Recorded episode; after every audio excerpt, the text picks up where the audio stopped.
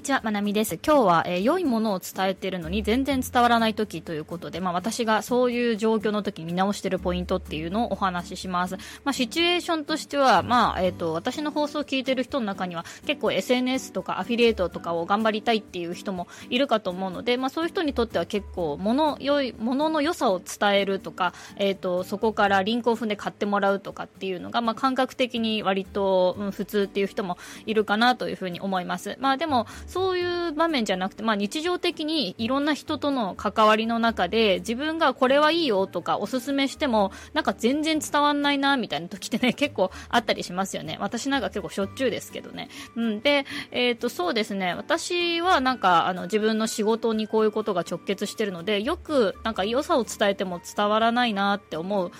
タイミングも結構多いんですよね。うん、自分の、えーと、伝えている量に対して実際に誰かが行動したとか本当に買ったよっていう風に、えーと、言ってもらえることってごくわずかですね。うん、実際ありますけどね同じ何々買いましたとかってね DM で言ってもらったりいろんな SNS のコメントで言ってもらったりすることもあってすごい嬉しいんですけど本当に私の伝えてる量とかあのこんだけたくさんのことやって本当に届いたかなっていうのが本当にごくわずかパーセンセンテージで言うと本当何パーセントかなっていうふうに思うことがあります。でもちろんちょっとでもね伝わったらすごく嬉しいのでやっぱりあの、うん、いろんな伝え方をね試すのが大事だなと日頃思っているので、まあ、今日はねそんな私の、えーと、考えとかから、えーと、話してみたいと思います。でね,、えーとねこの良さはわかる良さが分かるとか良さが伝わるっていうことと実際に行動を起こすっていうことの間はね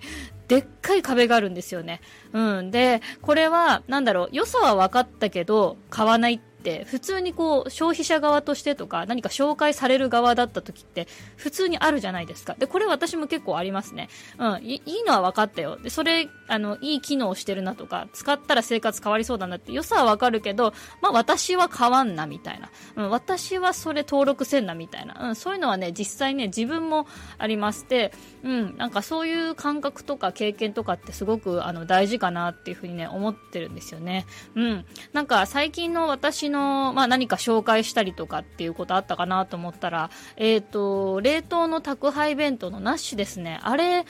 全然ダメでしたね。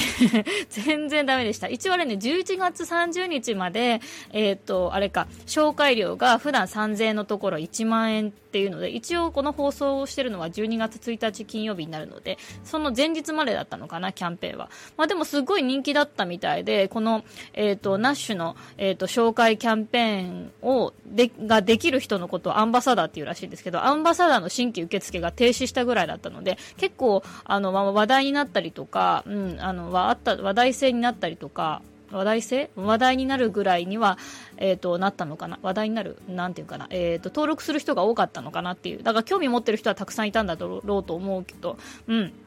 まあ、とにかく私はこれ全然収入になりませんでしたね。私の身の回りとかだと、まあ、フリーランスの学校の関係の人とかだと、結構上手にこれを伝えてる人が、まあ、たくさんいて、で、それで収入になりましたっていう人結構いたんですけどね、私からはね、全然リンクが売れてなくて、まあ、そうだろうなというか、うんと、ちょっと訴求が甘かったかなと、うん、もうちょっとテコ入れできるとこあったなっていうふうに思って、るところがね、たくさんありますね。なんか結構 Voicy で言ってるから、 Voicy の人買ってくれるかなとかって 思ったりしたんですけど、やっぱね、食べ物ですからね、食べ物だし、冷凍で届いたりとかっていうのがあるし、で、私今回、そのな、なんかな、えー、っと、今回のその伝え方としては、インスタがメインだったんですね。インスタのリールで、えっ、と、 nosh の話して、ストーリーズでも nosh の話して、で、ハイライトに、えっ、と、 nosh のリンクこれだよ、みたいな感じで、インスタだけで完結してたんですけど、多分これが弱、弱かったんだなと。あ、まあ、 Voicy もね、 Voicy もやりましたけど、うん、インスタと Voicy だけじゃちょっと弱かったかな、みたいな。なんか、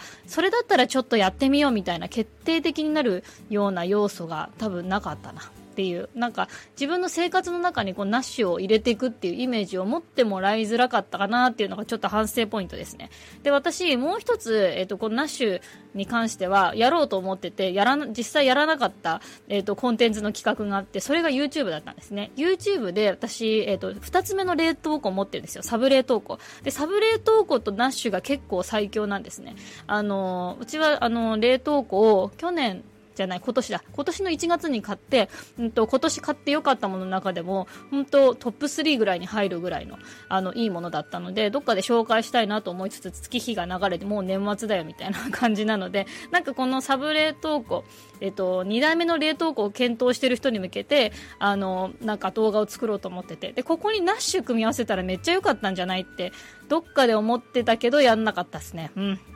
そうそう、できなかったですね。なんか、うんと、これまたやるかやらないかわからないんですけど、なんかこれ組み合わせて、なんか、あの、長尺の動画で、えっ、ー、と、ナッシュのレビューしたり、まあ、冷凍、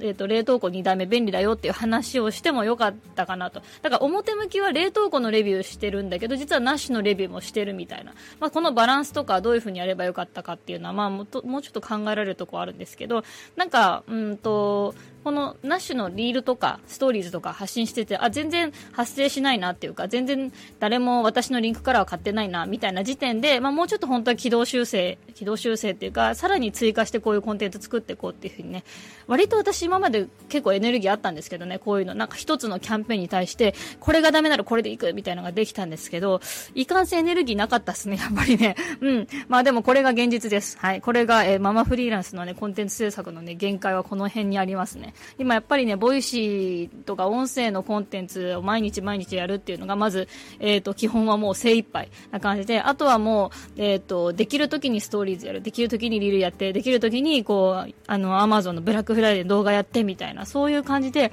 かなりギリギリだったので、まあ、うんと、このコンテンツ計画してたものができなかったっていうのもまた現実として、あの、またこれは一つ反省としてね、うん。私の経験だなっていう感じですね。うん。で、まあ、こういう時に、まあ、えー、っと、そうですね。まあ、見直しポイントっていうのは、ね、いろいろあるんですけど、あの、私の場合は、なんかこう、アフィリエイトとかキャンペーンとかで、なんかうまく伝わらなかったな、みたいな時の反省ポイントは、やっぱターゲットに合わせた伝え方、どういう人に伝えか、伝えたいかっていう、そのどういう人ががめっちゃぼんやりしてるっていうのとか、あとはまあタイミングとかですね。うん、いろいろありますけど、まあ、その誰に向けて伝えるかっていうことに関してしては、まあ、今回私ママに向けてっていうのと在宅ワーカーに向けてってこの2つでいこうと思ったからそれがそれがあんまり良くなかったかな。どっちかっていうとまあリールはママに向けてあのー子供と一緒にご飯が食べられるよみたいな。子供とご飯食べてると全然時間ないけど、これならチャットチンするだけだから全然大丈夫だよみたいな感じで、子供とご飯食べてる姿っていうので、ナッシュを出していきましたけど、これもちょっと、もうちょっとひとひねりいろいろできたからとかね、いろいろ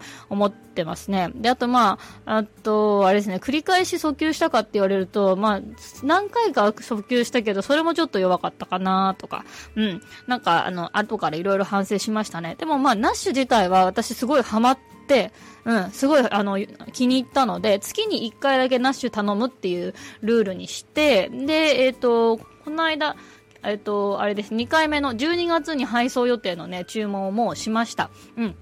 なんかお気に入りのメニューが、えっ、ー、と、1回目の、この間が、えっ、ー、と、1回目のね、えっ、ー、と、配送だったので、それでこのメニューがめっちゃいいとかって気づいたので、えっ、と、2回目のね、配送で注文したりしました。うん。で、やっぱりね、なんかアフィリエイトとか、あの、何か、誰かに何か紹介するときに、やっぱ自分の伝え方が下手だとか悪いとか、あの、スキルがないからっていうふうに、そこで止まって、ちゃわないのが大事です。そこで止まらないこと。やっぱり繰り返し繰り返し自分がいいと思うものを、えっ、ー、と、いろんな方法で伝えていくっていうことがめっちゃ大事だなというふうに思います。で、こんな風に伝えたら飽きられるんじゃないかなって心配になるけど、その心配になるってことがめっちゃ大事なんですね。だからこそいろんな伝え方を試したりとか、伝える場所を変えてみる。えっ、ー、と、私だったら Voicy なのか、インスタなのか、X なのか、YouTube なのかっていろいろありますけど、やっぱ伝える場所を変えてみるっていうのもすごい大事ですね。で、それから自分も体験を続けていく。あの私、 nosh だったらすぐやめないですけど、うん、あの nosh 以外でも何でもそうです。自分が続けられるかどうかっていうのも、えーと、自分が